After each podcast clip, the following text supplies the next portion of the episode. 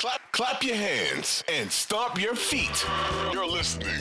You're listening to the Clap Your Hands podcast, hosted by Elliot Shore Parks and Kyle Neubeck. Here they come. But at the end of the day, the Sixers have had a legitimate roll of the dice each of the last few years. And I don't know what more you ask for other than just wishing you would win that final game.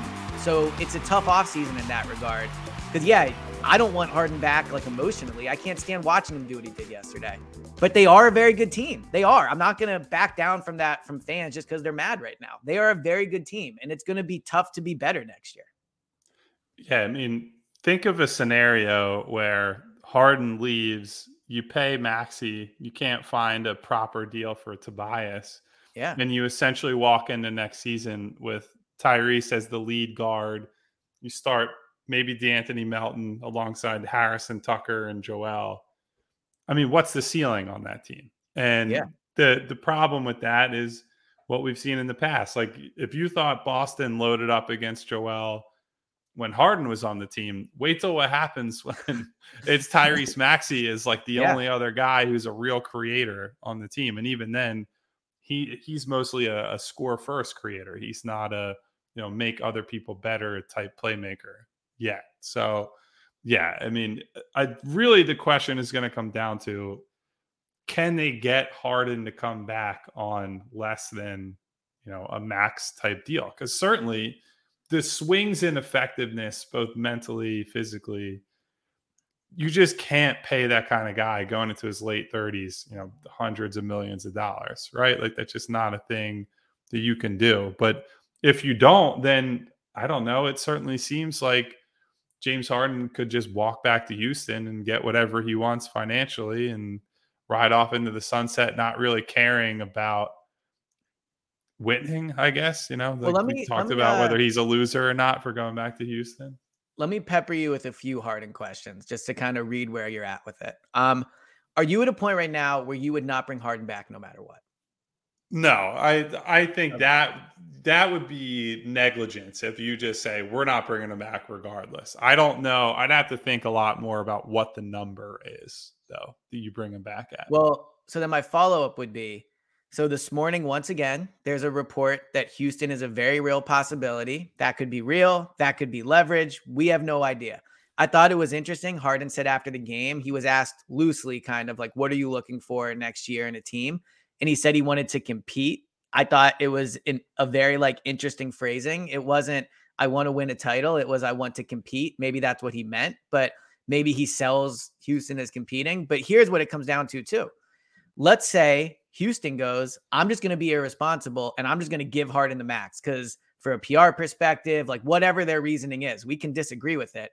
But if he has a legitimate like max or near max offer on the table from Houston, and he says, "I am going to take it unless you ma- unless you match it," would you do it?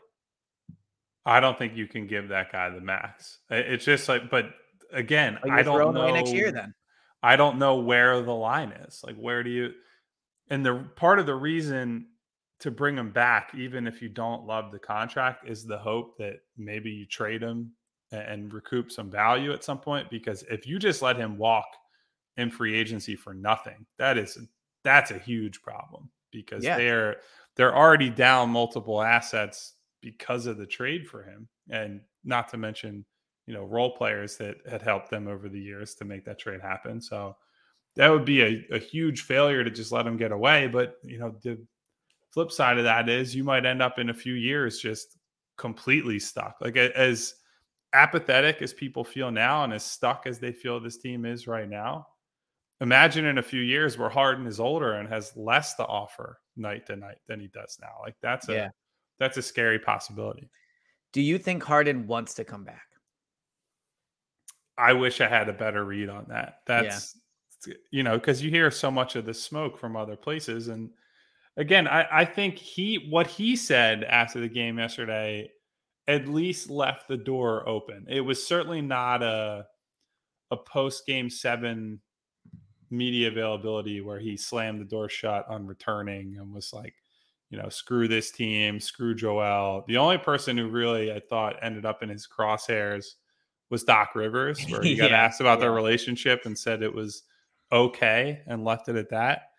Everyone else, you know, it seemed like a pretty normal, you know, I, I thought we had enough type deal. So I, I think he he knows though that he's got to keep maximum leverage on everybody right now. So always have to consider that part of it. Well, what's interesting about the Doc thing is, so I do think they will fire Doc. I would be very, very surprised if he is back. But the interesting part of the Doc decision is if you fire him, you do have to pay him those final two years. I would assume he's one of the highest paid coaches in the NFL, uh, the NBA.